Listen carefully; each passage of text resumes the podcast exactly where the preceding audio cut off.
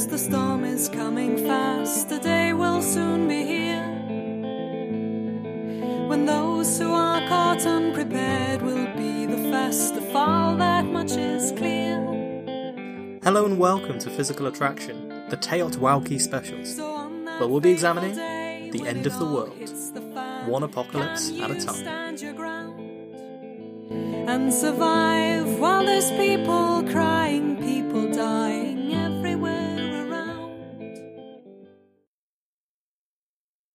Hello and welcome to this episode of Physical Attraction, where we're finally getting towards the end of the TEOTWAWKI specials that have occupied the first year of our run so far. It's been a long journey, and I thought that it would be good to do a few shows about, well, how can we save the world? We've talked all about these existential risks, and I think I've thoroughly frightened us all with these terrifying visions of the apocalypse, so I guess it's only worth answering the question what can we do to save ourselves? What should we do to save ourselves? Nick Bostrom, the philosopher who directs the Future of Humanity Institute, is concerned that we're not concerned enough about existential threats to humanity. There's a paper where he explained himself a few years ago, back when the Institute was first set up, that you can get for free on their website. And he talks about how there are fewer academic papers published about existential risk than there are about dung beetles. And it's true, perhaps, that there hasn't been enough academic focus so far on how to avoid the extinction of the whole human race. The argument that he's making is fairly simple, and it goes something like this. The difference between an event that kills 99% of humans and 100% of humans is a far bigger difference than the difference between an event that kills nobody and an event that kills 99% of humans. Even if only 1% of humanity survives, there's still a chance that civilization can be resurrected. Part of the logic here is that without humanity, there are no sentient beings that we know of to make value judgments about things. As in, we humans determine which things are good and which are worthwhile and which should be preserved. And so you're left with the sort of solipsistic conclusion that all the value in the universe ultimately flows from us, at least assuming that there are no other sentient beings. If no one is around to perceive things and see that they are bad or good or have concepts of joy or suffering, then what does it matter what happens ultimately? Just as money is only valuable because everyone believes that it's valuable, so in this system things only have beauty or worth because we perceive them to be beautiful or worthwhile. I guess deep down, we probably do all buy enough into human exceptionalism to think that this is probably true. A universe completely devoid of life is a very different proposition to a universe that has it in, even though, to a completely dispassionate observer, you might say that life is just one way of arranging matter. But on the surface, I do kind of feel sad about this human exceptionalism. It seems to imply that things have no meaning without sentient beings to give them meaning. And while it's hard not to come to that conclusion, because what is a word like meaning? Where does that flow from? What is it without humans? I think for a modest species, it's an uncomfortable one. But the real point of Nick Bostrom's philosophical musings is that we should be far more concerned about the far future than we actually are. And of course, this makes sense because people are making decisions today with an eye to profit that can be achieved in our own lifetimes, that might mean in a few centuries London and New York are underwater. But on a deeper level than that, if the human experiment works and we can exist as a species in the long term, then we can imagine that there might be billions upon billions of humans who live after us. Yet the world that they live in will depend on our decisions today. Whether they'll even exist at all might depend on our decisions today. If we have the potential for making a little extra money with some risky bio or nanotechnology developed today, but it could also destroy all of that future potential for humanity, a philosopher like Bostrom would argue that altruism should extend towards humans in the far future, and that we should value that future potential more than we already do. They're saying implicitly that what we do is discount the value of human lives in the future. And I think to an extent you almost have to do that to an extent to make decisions, because otherwise, if you try and value the infinite number of possible human lives in the future, which you can't quantify in any way, in the same way as you value lives today, it's difficult to do that your accounting properly, I think. But even so, regardless of whether you go full Bostrom and try to assign a value of, to all human civilization that's infinite, and thus make this argument that a handful of humans surviving is infinitely better than none surviving at all, and should be achieved at any cost. Even if you don't buy that, you can probably believe that human civilization and the species has some value. Maybe a tiny bit of value, if we get things right. So, the first and most noticeable pattern you'll probably see in my top 10 is the fact that the worst and the deadliest catastrophes are all man made. There are some natural phenomena out there that do have the potential to wipe us all out, but a lot of the deadlier threats, the existential threats, are within our hands, at least in part. The natural catastrophes, the volcanoes, the earthquakes, are often localized in scope to specific areas. Even a naturally evolving supervirus or pandemic illness, although it has the potential to badly disrupt or even end society as we know it, is unlikely to be as effective at wiping us all out as humans can be. After all, if it was possible, it would have already happened.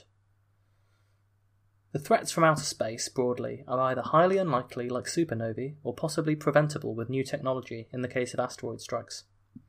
Far bigger threats to civilization are posed by nuclear weapons, biotechnology, or nanotechnology running rampant, the superintelligent AI we might create, and our own rapacious desires causing us to render the planet uninhabitable, whether by using up all of its natural resources or triggering some other kind of ecological collapse and catastrophe. Depending on your level of misanthropy, the idea that our future and the potential for civilization is in our hands might fill you with optimism. After all, aren't we one of the first species on the planet that has established such incredible control, or maybe dominance is a better word, over its environment and its surroundings? We have less to fear from the blind hand of tragic fate or from imagined gods that control the weather and famines than any previous civilization. What other species can say that the main threat to its survival is self inflicted? For most species, the main threat to their survival is us. Yet it's a double edged sword. The increasing complexity of our society, which allows us to head off these threats and control our environment and support 7 billion people, has led to this incredible interconnected system. But any engineer will tell you the more moving parts you have, the more potential there is for something to go wrong. And in these complex systems, like the ones that we all rely on that supply our food and products, chaos theory can begin to dominate, in the sense that seemingly small actions in one part of the system have the power to cascade in unforeseen ways when all of the various stars align. And the more components there are in the system, the more easily something like this could happen. The dynamics can get very wild and very difficult to predict. I'll give you an example via Nick Bostrom. Quote, it could turn out, for example, that attaining certain technological capabilities before attaining sufficient insight and coordination invariably spells doom for a civilization. One can readily imagine a class of existential catastrophe scenarios in which some technology is discovered that puts immense destructive power into the hands of a large number of individuals. If there is no uh, effective defense against this destructive power, and no way to prevent individuals from having access to it, then civilization cannot last since in a sufficiently large population there are bound to be some individuals who will use any destructive power available to them. The discovery of the atomic bomb could have turned out like this, except for the fortunate fact that the construction of nuclear weapons requires a special ingredient, weapons grade fissile material, that is rare and expensive to manufacture. Even so, if we continually sample from the urn of possible technological discoveries before implementing effective means of global coordination, surveillance, and even maybe restriction of potentially hazardous information, then we risk eventually drawing a black ball, an easy to make intervention that causes extremely widespread harm and against which effective defence is infeasible. So, this idea that if you get smart before you get wise and attain certain technological abilities before you find out all of the kinks in your civilization, you destroy yourselves. This is one of the solutions people came up with for the Fermi paradox of why we don't see a universe apparently teeming with alien life, and the one that Fermi himself was most concerned about. There are, of course, others. So, this is the idea I want to explore, to summarise it in a succinct way. Can the global village deal with all of its global village idiots? And I think it's a theme we've come back to time and time again the idea that the development of our technology is outstripping our morality and our progress as a society. And it seems obvious to me that there are only a few ways we can go as a civilization in the long run. Either we destroy ourselves or partially destroy ourselves, and future generations curse us for our stupidity, or we transcend what we are today and fail to destroy ourselves, and future generations will pity us for our stupidity. Just think about the number of things that people used to do that seem idiotic or hopelessly misguided to us today. The idea, for example, that people used to routinely beat their children and that this was considered good parenting is something that now a lot of people find deeply depressing. Just as we don't know which aspects of our culture will survive into the future and be remembered, so we can't be sure which aspects will be condemned as hopelessly barbaric. But that is for future historians, and I pity them because they'll have to scroll through a hell of a lot of Twitter to get to the bottom of what went on. And speaking of Twitter, social media is really the technology that has become invisible in this decade, and I think we're still shaking out the incredible ramifications that it has for society. Technology is definitely in the driving seat, and people are developing it before we have any clue what it will do to our governments, to our cultures, to our societies. And this is why I think most of our fear is technological fear, techno fear. But the question for us is simple How can we realistically avert catastrophe, or at the very least mitigate catastrophe? An interesting question is what should we do? So we've pointed out before that our systems aren't fantastic at dealing with the question of some of these existential risks. There are whole professions, like being an actuary, that are essentially dedicated to calculating risk, trying to work out how likely it is that bad things will happen, as in the case of life insurance. But our governments aren't very good at defining an appropriate expenditure. Before you even get into whether you should weigh lives in the future more heavily, and assuming you even manage to quantify the risk, what costs do you take? with respect to which risks. It's almost like a reverse lottery problem.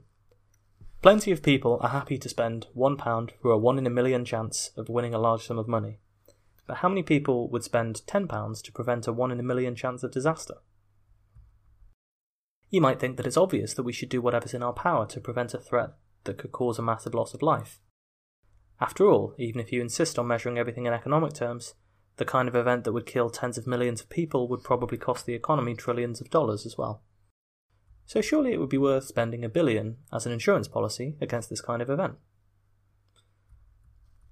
Well, if you think about it, we're making these decisions all the time. I'm a lowly student, I cannot afford to build a thermonuclear bunker under my house. Despite spending weeks researching the apocalypse, I've taken no steps to prevent it from affecting me. I don't even have one of those cheap face masks that supposedly stops you from contracting diseases but if I was an incredibly rich billionaire, then I might look into it. One of the ways of looking at how governments are assessing the risk is working out a simple ratio of the cost of their prevention versus the damage that would be done if the prevention failed. If you spend a million pounds preventing an event that could do a billion pounds worth of damage, then you're sort of pegging the probability of that event at occurring at roughly 1 in a thousand. But obviously, this doesn't work for everything because some phenomena can't be prevented at all, so we wisely don't invest in them. After all, if we're unlucky enough to be caught by a gamma ray burst, it's curtains regardless of what we do. And some phenomena can probably be prevented by a smaller expenditure than the probability divided by the damages, so it's not perfectly reliable to see how our elected officials are assessing the risks of these various catastrophes taking place. And of course, in all of this, you run into this cognitive bias where we're more prepared to pay more to prevent specific disasters.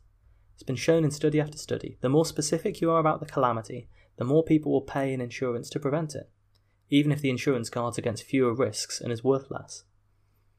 So, for our purposes, maybe people are far willing to spend an awful lot more than they should for an asteroid shield because they can imagine this risk because it's been in movies, even if the probability is vanishingly small, and less for research into algorithmic safety because these scenarios are less well understood. So, in this sense, what we've been doing here, which is painting vivid scenarios of terror about what might happen in the future, we're making the risk specific, and it actually helps us to spend more to prevent it. Alternatively, though, you can argue that we might be better off not assuming too much about the nature of the threat, and just being more prepared for catastrophe and systemic failure. I mean, what would we all do in our individual lives if the food stopped showing up at the supermarkets? What would the government do if any one of these catastrophes occurred and disrupted the normal functioning of society? You need a sort of general readiness for this kind of thing because you don't know what will happen. So let's look at some of these specific risks.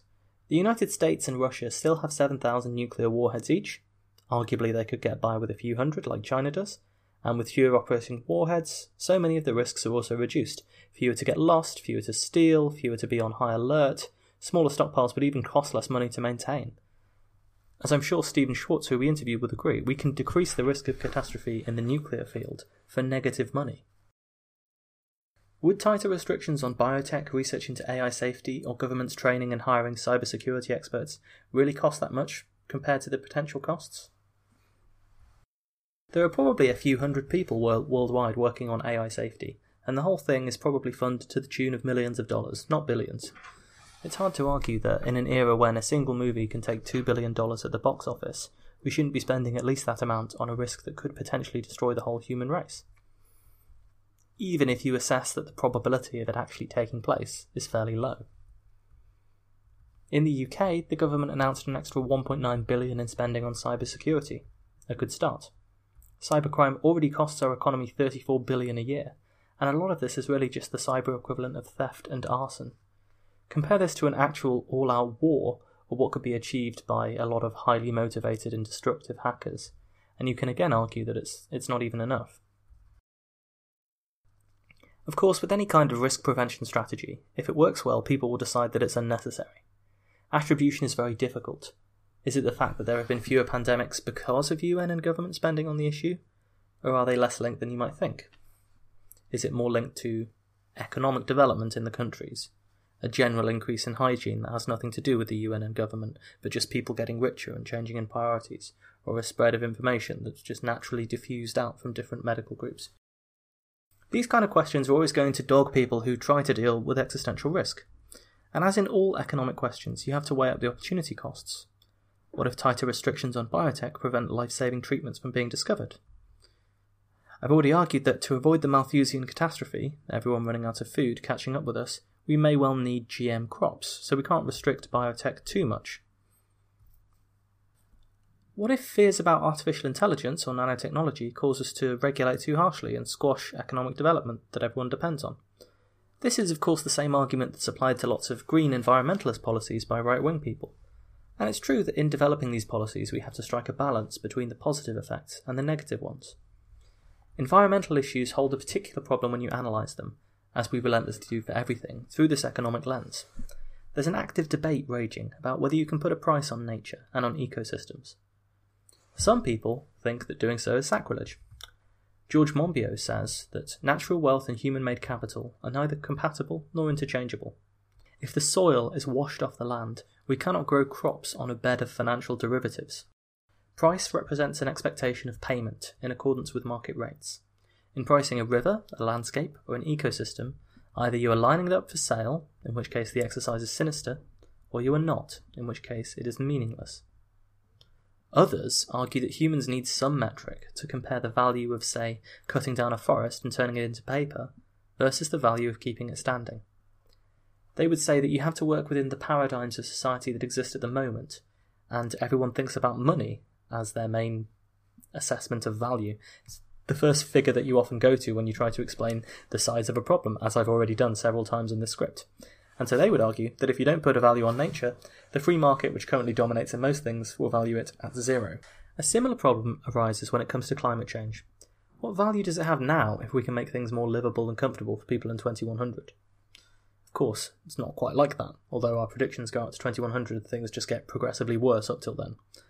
Given that the greenhouse gases and the fossil fuels we burn today will make the environment less stable and the resources scarcer for thousands of years, what is that worth for the future generations?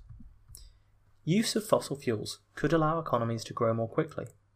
Economic growth, while not perfectly linked to things like healthcare, does reduce death rates due to disease, infant mortality rates, all kinds of things. So some people would argue that the best course of action is to rely on future technologies that will allow us to adapt to climate change or even reverse it.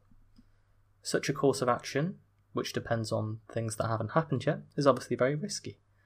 It's another risk to evaluate. And of course, the people who like these utopian techno fixes may just be using them as their excuse for relative inaction in the near term.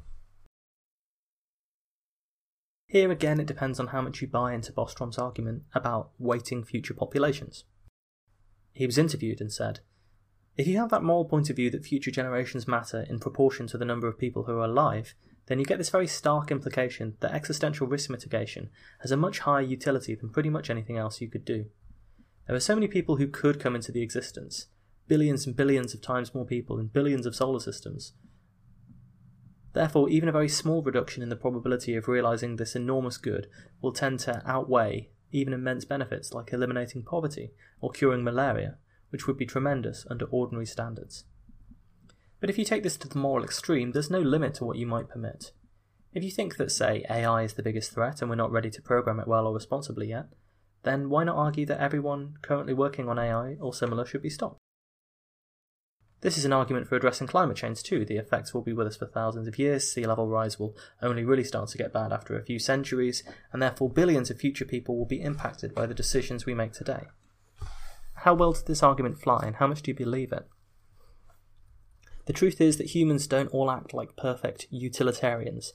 We don't all think, well, logically, if you count human lives at such and such a rate according to this formula, the best thing I can do in this situation is to prevent global catastrophe. What we find to be good is often very different to what we'd like to think it is, which is all complicating decision making. You see these kind of trade offs all the time. An example that comes up a lot in climate change is air pollution. In the form of aerosols, it currently cools the Earth to between 0.3 and 1.1 degrees Celsius. That same air pollution, which comes from burning coal, also results in the premature deaths of millions of people around the world. If all you care about is global mean temperature, and consequently the sea level rise that we're committed to, you'd probably make fewer efforts to get rid of that pollution. But of course, this isn't all that we care about, and I think given how terrible the pollution problem is, especially in places like China and India, anyone who suggested that we should leave it in place for climate reasons is going to be laughed out of the room. And what about the last great mass extinction, the one caused by human beings? What is the market value of a unique species? What is the utilitarian value to us? Is it set higher for cute animals like pandas and lower for abundant, ugly species like beetles? You often hear a lot that people say maybe X, Y, or Z species will have the genetic information that will lead to some magical cure for cancer or something along these lines. In which case, you have to ask yourself if we if that's the metric by which you're measuring the value of a species, the sort of evolutionary information that that species contains, then once you have the DNA, does it matter if any individuals survive? It seems at present to our shame that we don't value the existential risks to other species at a particularly high level, even though, of course, in principle, many millions of them could exist in the future as well and this is why relentless economics always needs to be tempered by some morality, because maximizing the stock market does not necessarily maximize all of the things that we value in the world. And Bostrom talks about other kinds of apocalypse as well, not necessarily a cataclysm that destroys humanity or sets civilization back by a hundred years, but instead a flawed realization. The human race reaches technological maturity, but in a way that's far from ideal so, a classic example of this would be an Earth that's environmentally destroyed or difficult to live in, or a planet that's governed by a repressive totalitarian state. It may well be that there is a big gap between surviving the 21st century and developing interstellar travel, in which case this environmental degradation is a serious issue. I'm reminded of so many of the sci fi dystopias I read growing up, the earth has been ecologically shattered. The poor people remaining there are clinging to a vastly overpopulated wasteland, and for colonists struggling to survive on the inhospitable planets of our outer solar system, life is hardly any better. On the Hugo's There podcast, I talked about Frederik Pohl's Gateway, which was an amazing book that everyone should read. Everyone remaining on Earth lives in hope of winning the lottery, because that's enough to get them a one way ticket to Venus. And there, on Venus, there are these alien ships that were left behind by a super advanced race called the Heechee. these ships can be flown, but only to a set of predestined coordinates, so it's like a vast spacebound game of Russian roulette. The explorers might find something that makes them very wealthy, or they might just end up being killed and running out of food on a journey to nowhere. Given the terrible state that Earth is in, for most of them, this turns out to be a decent option. So, how can we avoid this? How can we avoid our descendants being trapped on an increasingly uninhabitable planet? So, one of the theories that's often suggested is this idea of a global government.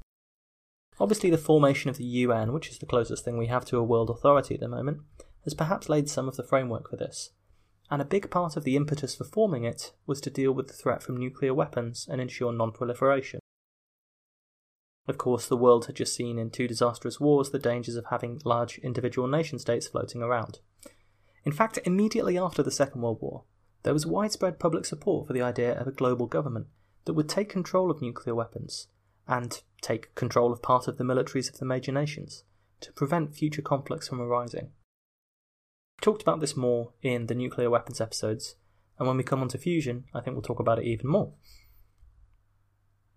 And of course, one of the most popular things that the UN currently does, in the form of arms like UNICEF and the World Health Organization, is attempt to prevent things like pandemics that affect all countries from breaking out. The advantages of some sort of global government would be that we could unilaterally address the issues that face us, the kind which affect the whole planet. We could come up with a coherent scheme that everyone's involved with for dealing with climate change, or asteroid strikes, or diseases that could become global pandemics. We could consistently enforce laws about biotechnology and nanotechnology across all jurisdictions, rather than having the hodgepodge of rules that we have at the moment. For example, having multiple nation states means that some nations are incentivized to have more lax rules about what can and can't be done in biotechnology. You can make money by being the most lax people out there. For example, there was a lady, uh, BioViva CEO Liz Parrish, who wanted to undergo an experimental procedure to have her telomeres lengthened. Telomeres are little loops of DNA that act like the caps on the end of each chromosome, and as we age, they get shorter. Now, it's unclear at the moment whether you can actually live longer or somehow rejuvenate your cells by stretching them again. Correlation, after all, is not always causation. But nevertheless, that's what she wanted to do lengthen these telomeres. The FDA in the US had not approved of the experiment, so she just went to Colombia. Of course, it doesn't even have to necessarily be a question of different laws in different countries, giving some countries an economic incentive for biotourism or whatever. Even just differences to enforcement can be a problem. If in the future it becomes possible for many, many actors to illegally create or program bioweapons or nanorobots or some other technology, even just having a state that's anarchy where the laws can't be enforced properly could be a threat to the entire world if people who are malicious go there. When you think about scientific scenarios in science fiction in the future, you find that if you're in a utopian scenario, the idea of countries has very often been done away with because I think we think that as long as there's independent nation states that are rivals and competing in some way and denying each other benefits and so on, then there will be a war at some point, and that war will be terrible and devastating. So you normally have individual planets forming their own individual civilizations that aren't subdivided into lots of different countries. If you believe that a global government would also mean an end to war, as many of the utopians who first came up with the idea did, then many of the ideas that arise from conflict and weaponry are severely reduced. If you take the really, really long view, at least to me, it seems that eventually nation states will seem a little anachronistic. I mean, they're founded based around things like a common culture, language, and shared heritage. But these are things that can change over time, and they do become more homogenous the more we communicate to each other. If technology improves to the point where we have Babel fishes, live, accurate, computer based translation that can work in real time and allow people to communicate with each other across different languages with ease, something that's always on and in your ear, then a massive barrier will come down. Already, for better or worse, a lot of the world's culture is becoming homogenized, at least among the wealthy. The internet has provided this instant bridge between nations. The majority of my listeners aren't from the UK, which wouldn't be the case if I adopted the old style of an apocalyptic preacher who sets up a cardboard box in the street and stands on it raving and ranting, rather than a podcast, which I guess is the modern version of the same thing. And until relatively recently, there was a continuous trend towards greater political union and multinational cooperation. We're now in something of a backlash, but who knows how long that tide will recede for. But people are rightly suspicious of a global government, which is why we don't have one yet. For a start, a lot of people have a lot of self interested reasons to be suspicious. If everyone is genuinely going to be equally enfranchised if you try and make this a democracy somehow, but everyone gets an equal say in the direction of society and the world in general, for a lot of people that means that their share of the pie, their share of the power, is going to go down by a hell of a lot. If power is a zero sum game, then the idea that the votes of, say, a wealthy New York elite type and a farmer in Bangladesh will be worth the same it's going to seem to the New York elite type that they're losing out, and they will. If you have a global government, what do you do about the fact that the resources people value aren't equally allocated? In the modern era, some countries are disproportionately wealthy because they have massive reserves of oil. Perhaps in the future, those countries close to the equator that benefit from a lot of sunshine for solar power or have big deserts will be similarly more valuable than the cold and bleak countries of northern Europe. Or maybe, as seems likely, things will swing towards a balance where the countries that have the largest populations or produce the most food will become the economic powerhouses. But people are going to feel like they have the same rights to benefit from their own country's resources as they did in the past, as long as there's still individual governments and borders and things like this. Even then, you'll still feel that this oil is geographically close to me and I work on extracting it, and therefore I should be the one who gets the economic benefit from that. And inequality between nations is likely to continue for a very long time, for at least as long as it can be sustained by the people who benefit from it. While this is the case, it's perhaps inevitable that a global government can't be a truly global government. And to give the anti globalists some credit, which I think they're due at this point, there is a genuine and deep concern that a global government could descend into a totalitarian state, especially if people try to establish it before the world population is really ready for the idea. These circumstances, in a world with advanced technology, the kind we're talking about, could be completely nightmarish. Nick Bostrom again talks about a totalitarian state as an example of one of his flawed realizations, another threat for a global catastrophic risk. After all, in his definition, a catastrophic risk involves the deaths of tens of millions of people. And this has occurred under the totalitarian governments of Mao, Stalin, and Hitler in the 20th century. A totalitarian global government could kill so many more. The idea of a global government that coordinates the response to apocalyptic threats and keeps the peace, or global cooperation that does the same, is wonderful in principle and maybe even necessary. But the devil, as always, is in the detail.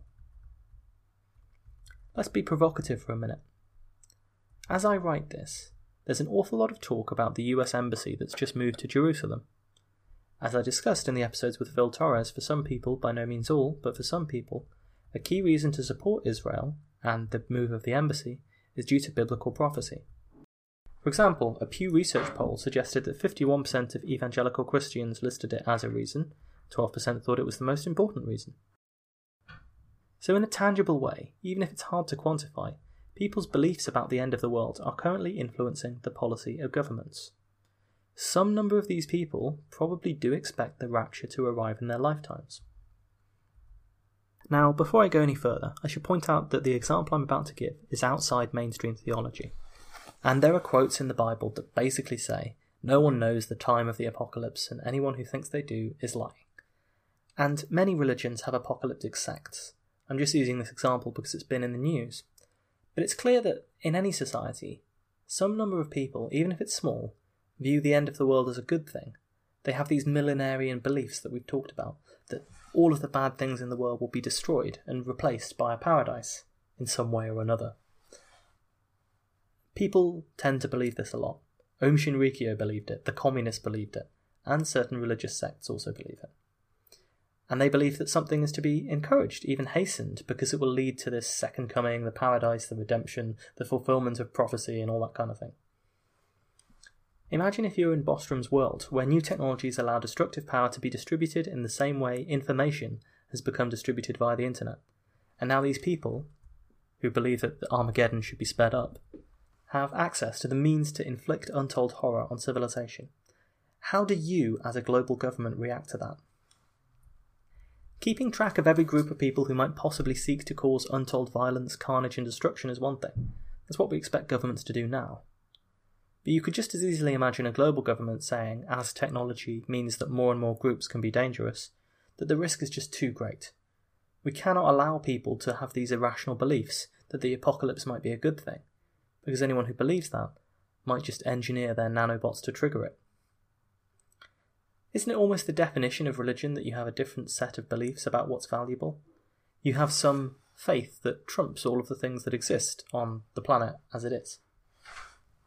Just in the same way that Bostrom and others might argue that future generations should be valued above all else, many people believe that there's an eternity beyond this one that outweighs everything else in this world.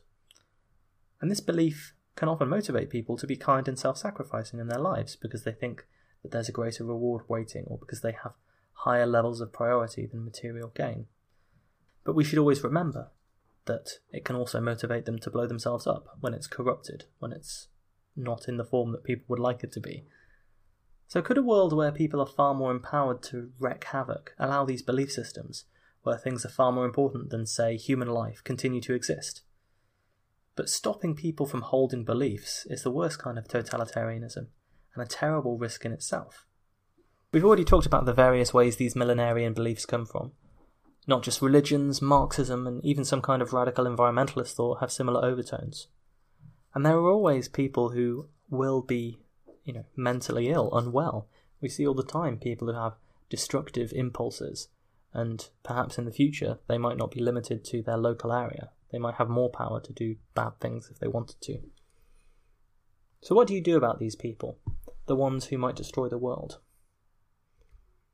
Because, after all, doesn't utopia almost require certain points of view to vanish, a certain uniformity of belief about what good is?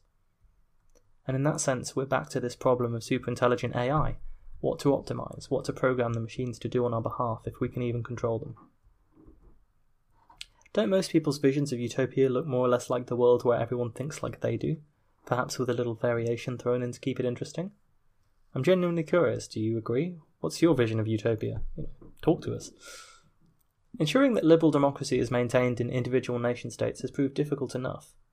The nightmare of maintaining it across the whole world with so many different ideologies, issues, and concerns is even worse. Would a global parliament be able to get anything done, or would they just bicker and fight until people started to think the whole thing was a bad mistake? The problem with totalitarianism as a risk in a future scenario is that these unprecedented technologies would also probably make it possible to have new and more effective kinds of totalitarianism. Even the relatively unintelligent AI algorithms we have today allow for a surveillance state that Stalin could only have dreamed of. It could prove easy, perhaps, to set up a totalitarian state that won't collapse, that will prove very difficult to overthrow, one that's even semi or fully automated. Imagine a scenario where technology exists that allows us to work out what people are thinking. It's not that ridiculous. We've already got studies that can indicate vague ideas about whether someone's happy or sad, what their emotional state is like, and even, you know, things like individually. And already people can use just this very basic idea of MRI scanning to control computer cursors and things along these lines. Imagine what kind of tool that would be for an authoritarian dictator. Humanity might survive under such circumstances, but it would be a dismal prospect for us, not one that we'd want. There are different ways to think about totalitarianism as a threat. Bryan Caplan, who wrote in Bostrom's book on existential risks, argues that a totalitarian regime can be what you'd call a threat multiplier for other existential risks. If the world is run by one person or a small group, we're subject to their idiosyncrasies. Stalin didn't believe that Hitler would invade, and so his rule was threatened by failing to prepare properly. Add to the fact that in totalitarian regimes, people can be reluctant to challenge the view of the great leader, and this can make the whole system less prepared for other kinds of catastrophe. Caplan says, quote, To call attention to looming disasters verges on dissent, and dissent is dangerously close to disloyalty. For the ruling party, this may be a fair trade greater control versus less insulation from the disasters. For global catastrophic risks, we must add the direct cost of totalitarianism to the indirect cost of exacerbating other risks. And of course, totalitarian regimes may well be able to last longer in the future. Part of this question relies on how regimes have collapsed in the past. Caplan points out that they often struggle with succession crises. Mao, for example, was succeeded by Deng Xiaoping, who relaxed the totalitarianism somewhat, and a similar thing happened with Stalin, who was replaced by people who wanted to move away from his legacy. He also notes that totalitarian regimes are destabilized by non totalitarian neighbours. It's a bind.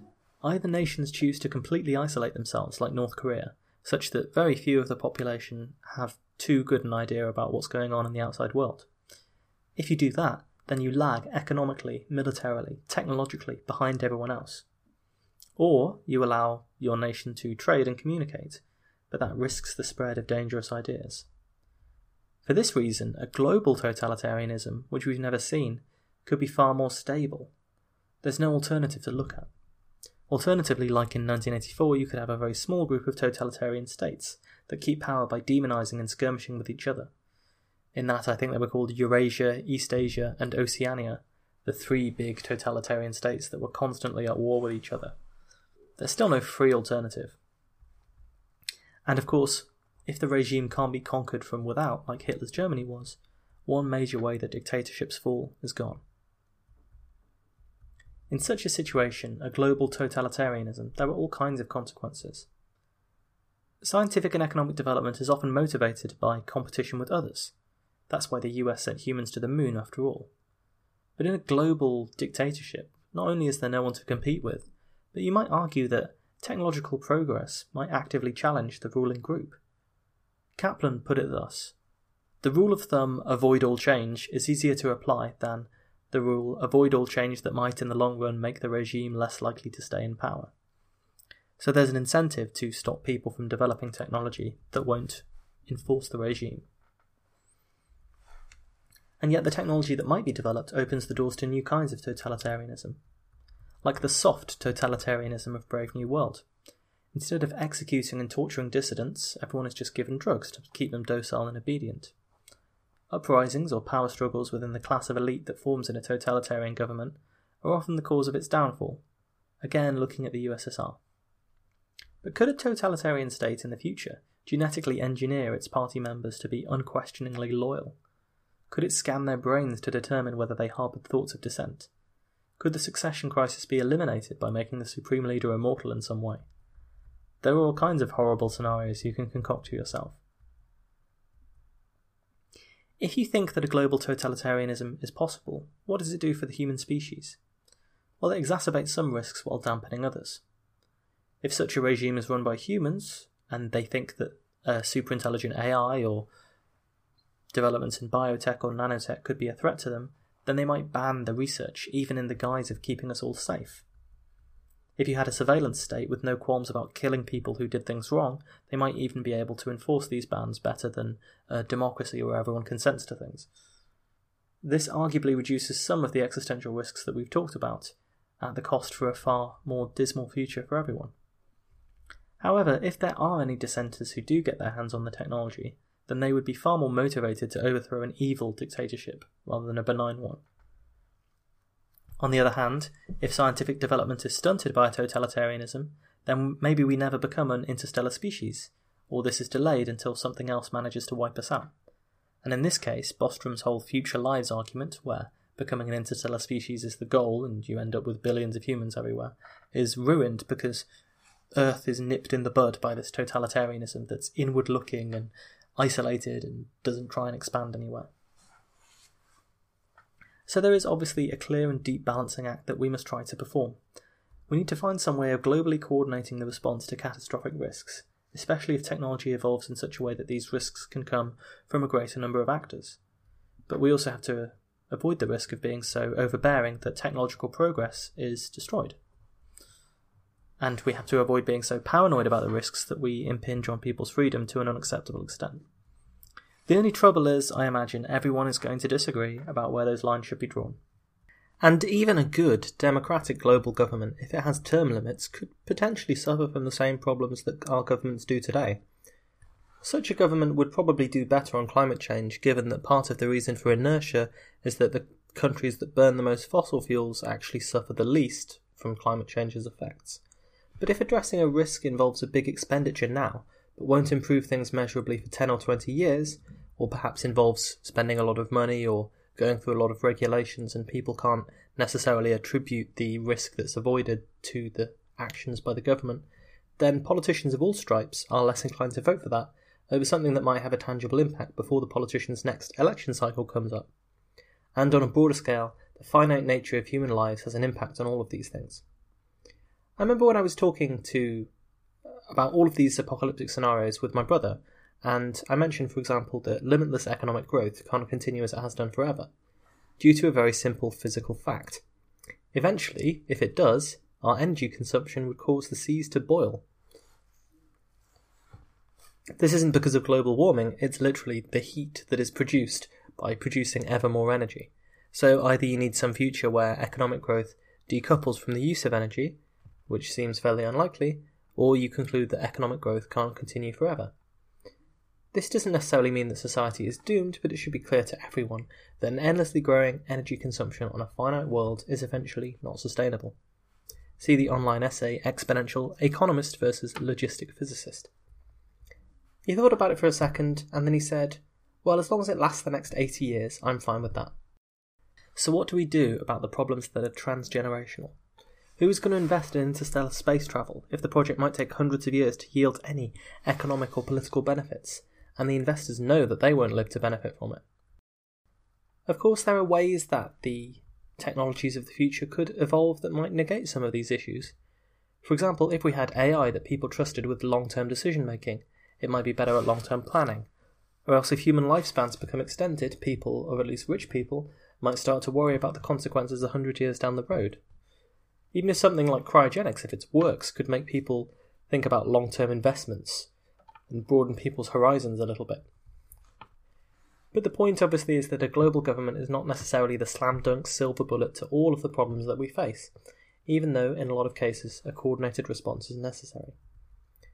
And we're really talking about something that's been incredibly impractical to establish, and often those who have tried to establish it have used an awful lot of violence. People are unlikely to consent to be governed by a global government unless they can be reassured that their values and interests won't be compromised, or until our values and interests all become very, very similar. And it's not necessarily the kind of thing that you can force, or perhaps even the kind of world that you'd want to live in. And there is, of course, a very obvious and fundamental tension here.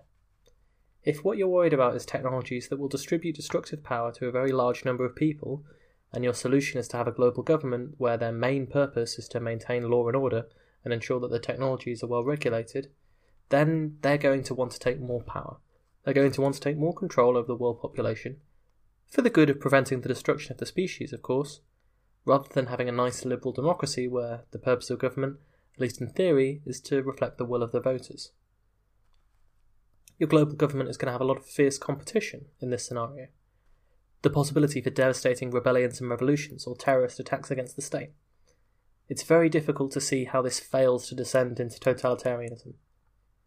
But it can also be difficult to see how to deal with this kind of future without it. We'll explore more about what to do when you're faced with the apocalypse in the next episode in this miniseries.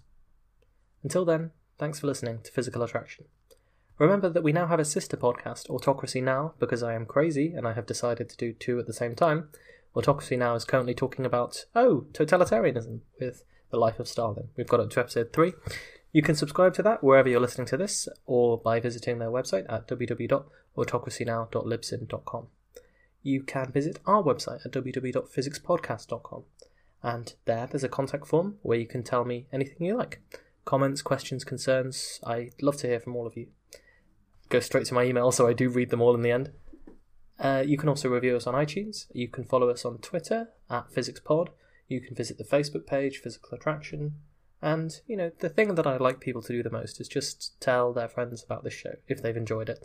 If something has been thought provoking or something's made them mad, discussing the show with others and spreading the word to people you know who like podcasts is really an invaluable service that you can do if you like what we're doing here. So, until next time, stay safe.